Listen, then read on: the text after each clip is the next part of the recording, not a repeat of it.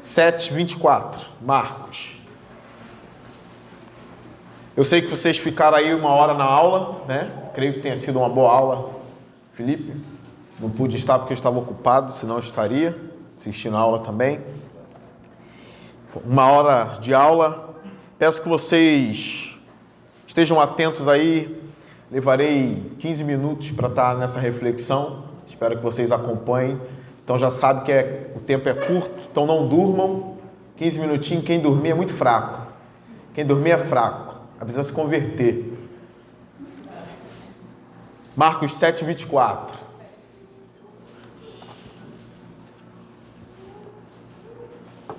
Vamos ler o texto. Diz assim: Jesus saiu daquele lugar e foi para os arredores de Tiro e Sidom. Entrou numa casa e não queria que ninguém o soubesse. Contudo, não conseguiu manter em segredo a sua presença. De fato, logo que ouviu falar dele, certa mulher, cuja filha estava com espírito imundo, veio e lançou-se aos seus pés. A mulher era grega, cirofenícia de origem e rogava a Jesus que expulsasse de sua filha o demônio. Ele lhe disse: Deixe que primeiro os filhos comam até se fartar, pois não é correto tirar o pão dos filhos e lançá-lo aos cachorrinhos. Ela respondeu: Sim, Senhor, mas até os cachorrinhos debaixo da mesa comem das migalhas das crianças. Então ele lhe disse: Por causa desta resposta, você pode ir. O demônio já saiu da sua filha. Ela foi para casa e encontrou sua filha deitada na cama, e o demônio já a deixara. Curve a cabeça mais uma vez. Benjamin, quietinhos. Senhor Deus, eu peço que o Senhor fale à igreja, que tenha uma palavra, ó Deus, que venha edificar a sua casa, que é a igreja. Peço que o Senhor me use com graça e misericórdia. Em nome de Jesus, Pai. Amém. Meus irmãos, nós sabemos, ou pelo menos aqueles que já leram o livro de Marcos, e eu aconselho a vocês já planejarem isso, a planejar ler todo o Evangelho de Marcos, que é um evangelho riquíssimo, provavelmente é o mais antigo dos evangelhos, foi o primeiro evangelho a ser escrito, tá bom? Provavelmente Mateus e Lucas tiveram o Evangelho de Marcos como base para os seus escritos. Então leia, vocês serão muito edificados com a leitura desse texto de Marcos inteirinho. É, antes dessa cena aqui, Jesus estava tratando sobre o tema da impureza. Os fariseus pressionaram Jesus porque os seus discípulos não se lavavam antes de comer. E nós sabemos ali que não era o tipo de impureza que a gente está acostumado, né? Lavar a mão por causa de bactéria e tudo mais. Mas às vezes eles poderiam ter tocado num samaritano, tocado em algum lugar onde alguém impuro tocou. Então os fariseus tinham muito essas coisas. Por fora, os fariseus, eles eram irrepreensíveis. Por fora, eles tinham uma boa linguagem, eles tinham uma boa veste, eles sabiam falar, os fariseus sabiam orar, eles se lavavam, eles tomavam cuidado com as coisas que eram impuras. Só que Jesus revelou algo profundo sobre esses homens. Ele disse que no interior esses homens eram podres. Eles eram limpos por fora, eles não tocavam nos samaritanos por fora. Eles não tocavam nas impurezas daqueles que eles achavam impuros. Mas por dentro eles eram sujos. Ao ponto de Jesus dizer que eles eram como sepulcros caiados, que por fora são limpinhos, mas por dentro são podres. Os discípulos realmente não se lavavam dessa forma. Então Jesus ele dá um ensinamento aqui que serve para todos nós. Ele diz: "Olha, o que contamina o homem não é o que entra no homem. Não é o fato de comer um pão com a mão impura. Não é o fato de comer um alimento impuro. E aí, nós protestantes, nós comemos carne de porco, aqueles que gostam, né? Nós cremos que Jesus deixou claro que todos os alimentos são puros. Então a gente come, é óbvio que você não vai comer uma besteira muito grande achando que Jesus vai limpar o teu estômago, não é isso? Jesus está dizendo que o que torna a alma impura não são os alimentos. Aquilo que você come vai para o seu estômago e no banheiro você bota para fora. Isso não torna o seu coração impuro, nem a sua alma impura. O fato de você tocar em alguém de uma outra religião não te torna impuro. A Jesus diz: o que torna o homem impuro não é o que entra, mas é aquilo que sai do homem. E aqui eu tenho uma notícia inédita para você. Você provavelmente não sabia disso. Não é o seu vômito que te torna impuro quando você vomita, quando come algo estragado. Não, é o que sai de você. Jesus está falando no sentido espiritual. Ele diz: Olha, acompanhe comigo no versículo 20 do capítulo 7. E continuou: O que sai do homem é que o torna impuro, pois do interior do coração dos homens vem os maus pensamentos. Olha do que ele está falando. Os maus pensamentos não vêm por causa da comida, não porque você tocou no lugar onde um leproso tocou. Não é isso, não. São os pensamentos do seu coração. É isso que torna você impuro. Olha agora, as imoralidades sexuais que vêm da onde? Do seu coração. Os roubos, os homicídios, os adultérios vêm da onde? Do seu coração. Eles saem de você. Ele continua: as cobiças, as maldades, o engano, a devassidão, a inveja, a calúnia, a arrogância, a insensatez, todos esses males vêm da onde? De dentro. E tornam o homem impuro. Jesus está dizendo: vocês querem saber o que torna alguém impuro? Querem é o que sai de vocês, já está no coração de vocês. Aqui, Jesus encerra todo mundo debaixo do pecado. Os fariseus, os judeus, os samaritanos, os gregos, porque uma mulher grega vai aparecer em cena. O texto não é desconexo. Jesus continua no assunto da impureza. Marcos continua falando da impureza. Todos estão encerrados dentro disso, só Jesus que não. Porque a Bíblia fala que em tudo Jesus foi tentado, mas contudo ele não pecou. Ele não tinha pecado dentro dele. O coração de Jesus era totalmente puro. Eu já estive em lugares, em ambientes em que eu cheguei bem, mas eu vi determinada coisa que me causou inveja e do nada começa a vir algo. Parece que ao invés do estômago embrulhar, a alma começa a embrulhar e o coração embrulha, aí a mente embrulha, aí eu detecto de onde vem isso? É de dentro de mim. Aquelas pessoas não são culpadas de estarem sendo alegres ou felizes ou ganhando coisas que eu não tenho e etc. É o meu coração maligno que está distorcendo essas coisas dentro da minha alma, embrulhando. Ânsias de vômito na alma é a inveja, é a imoralidade sexual que atormenta você, é a sua ira, é a amargura. E aí só coloca a culpa no outro, no outro e no outro. Não! O seu coração age de forma errada com o outro. É o seu coração que embrulha essas coisas aí e que você só coloca a culpa no outro. Jesus está dizendo: o problema da sua vida chama-se. Qual é o seu nome mesmo? Deixa eu ver um nome que não tem aqui na igreja. Rápido, rápido, só vem nome da igreja agora. Meu Deus, não veio o nome que não tem na igreja aqui. Gil? Astrogildo. A culpa é do Astrogildo, da Astrogilda, da Chiquinha.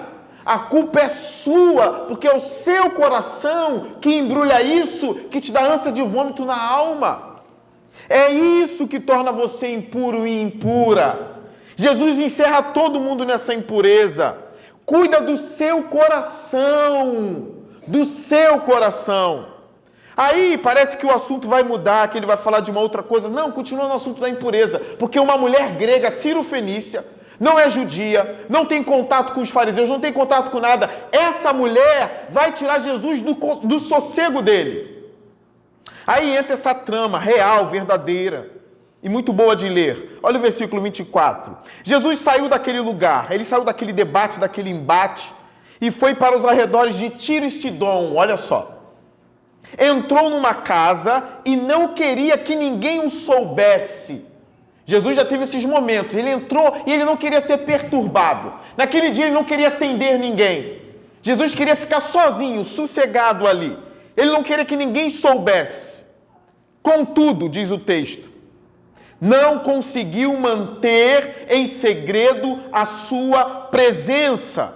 Alguma coisa aconteceu que Jesus não conseguiu manter segredo a sua presença. 25. De fato, logo que ouviu falar dele, certa mulher, cuja filha estava com um espírito, espírito que? Imundo. Olha a impureza aqui ainda. Um espírito imundo. A filha dela estava com esse espírito. Veio e lançou-se aos seus pés. Ora, ela ouviu dizer que Jesus estava ali. Ela tinha um problema muito sério na vida.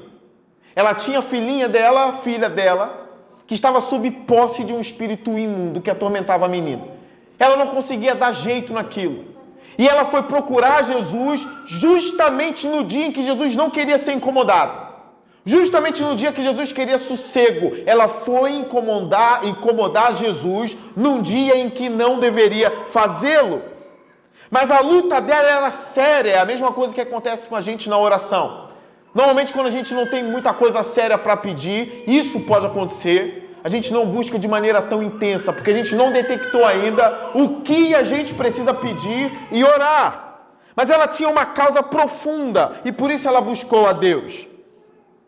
Ao 26, a mulher era grega, cirofenícia de origem, e rogava a Jesus que expulsasse de sua filha o demônio. Imagine ela pedindo: por favor, a minha filha está dominada por algo além de mim. Ela está dominada por algo além das minhas forças. Por favor, vai, expulse o demônio da minha filha, faça alguma coisa. Ela rogava. Jesus não esperava ser incomodado e eu acho que a mulher não esperava ouvir o que ouviu. Olha o que ela ouviu no versículo 27. Ele lhe disse: Deixe que primeiro os filhos comam, até se fartar pois não é correto tirar o pão dos filhos e lançá-lo aos cachorrinhos.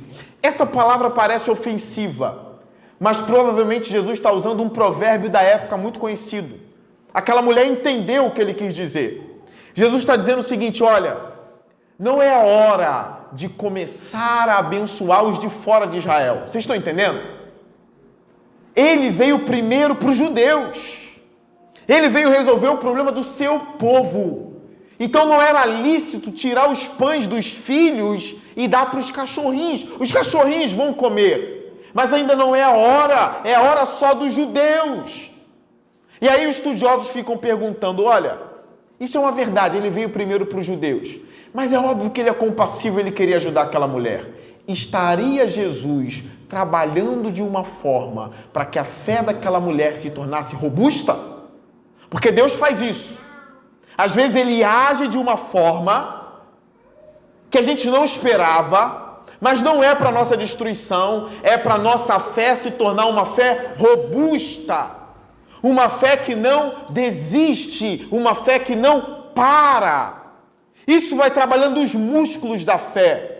Isso vai dando densidade para a fé, perseverança para a fé. Essa fé sobrevive Estaria Jesus testando aquela mulher, provando a fé daquela mulher para o bem dela?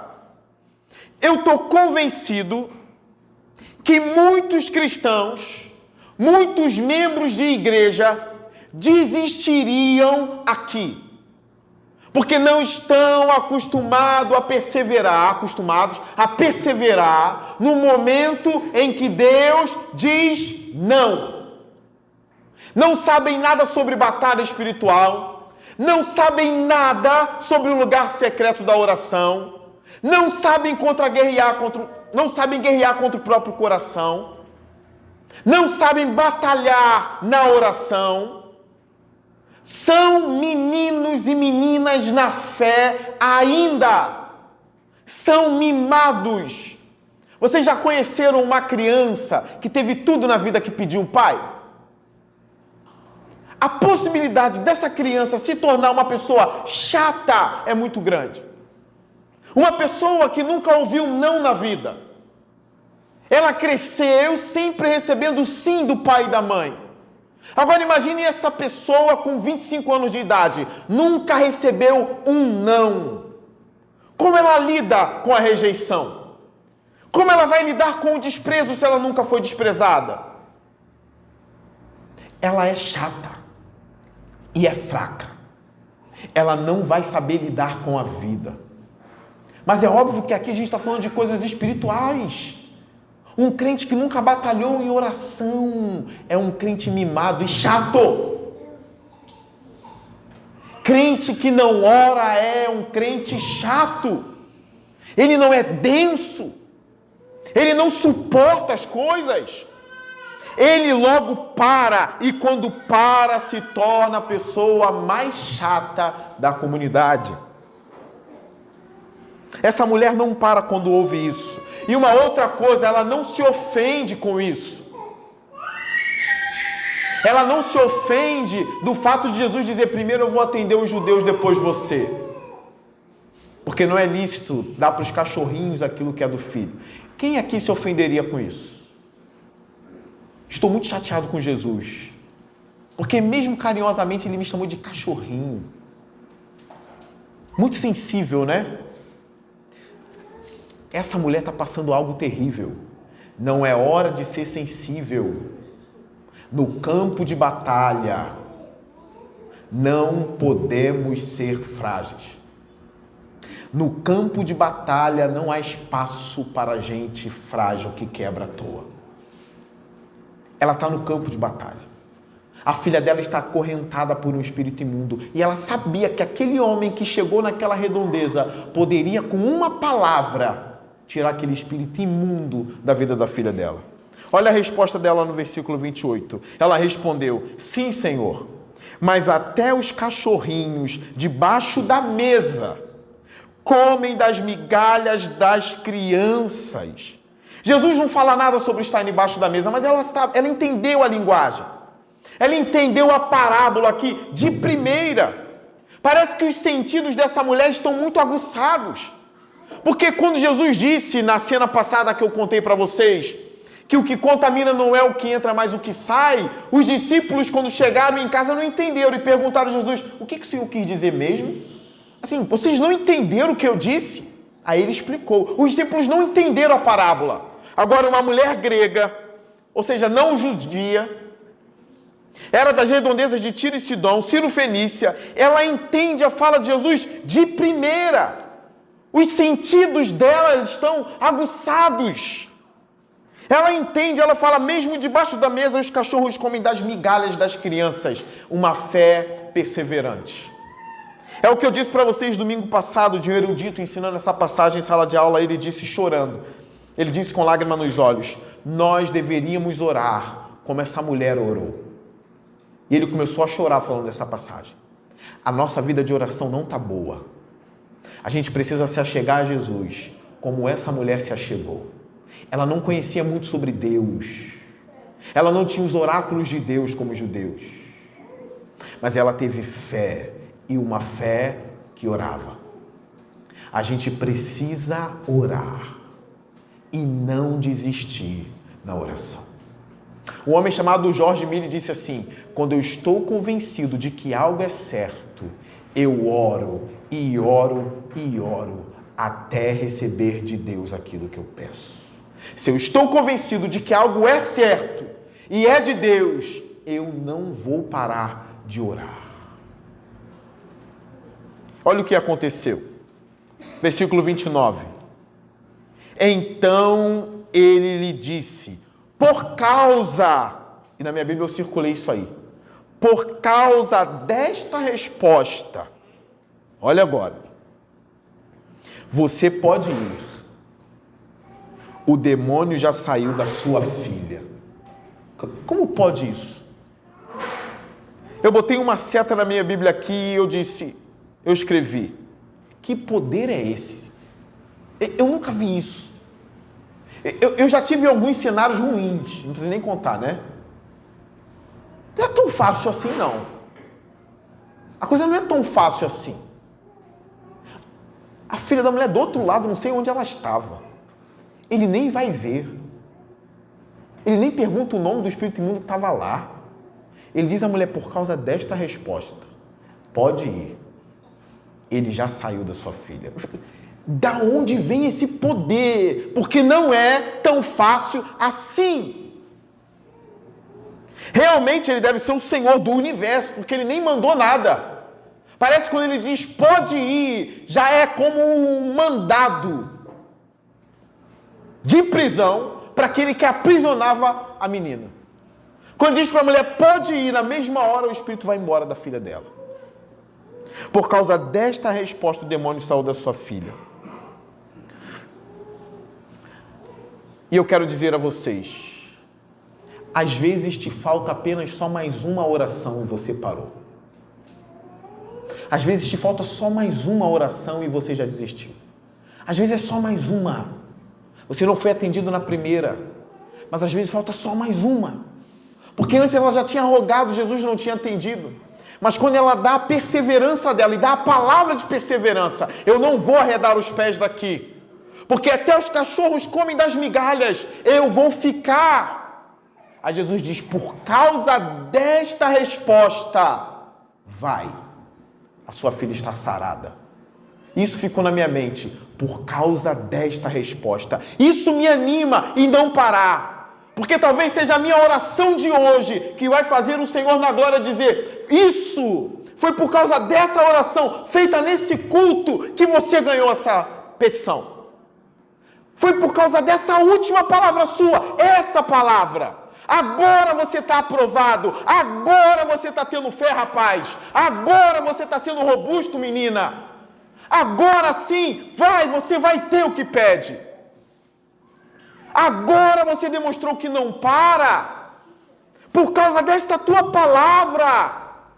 Vai, receba o que me pede. Não desista. Às vezes te falta só mais uma frase na oração não pare. O texto acaba no versículo 30. Ela foi para casa e encontrou sua filha deitada na cama. Você sabe o que significa isso? Descanso. Aquela menina agora está descansando. Ela foi liberta. Aquele espírito imundo foi embora e a menina está descansando. E o texto termina dizendo: E o demônio já a deixara. Saia daqui hoje incentivado a orar. Porque eu sei que tem muitos irmãozinhos e irmãozinhas da nossa igreja. Muitos é só uma linguagem exagerada que eu estou usando. Ainda não tiveram determinadas coisas do Senhor, porque não sabem nada sobre a vida de oração. Não sabem nada sobre trancar um quarto e ficar meia hora de joelho. Nunca fizeram isso na vida. Ajudam em tudo. São pragmáticos, ativistas, são bons nos serviços, o que é ótimo. Mas não sabem nada sobre orar e confiar em Deus e é por isso que não estão recebendo coisas boas de Deus. Dificilmente tal pessoa receberá as bênçãos que tem pedido, porque tem bênção que vem através da persistência. O seu caso não é o caso dessa mulher, mas eu sei que você tem uma causa. E às vezes a sua causa te faz desabar. Às vezes é um sonho que você tem para realizar é um plano que você tem para realizar e que as suas mãos não podem te dar. Está além das tuas forças. O que você tem? Joelhos dobrados. Deixa de ser mimado, por favor, e mimada, e vai orar. Vai persistir com Deus.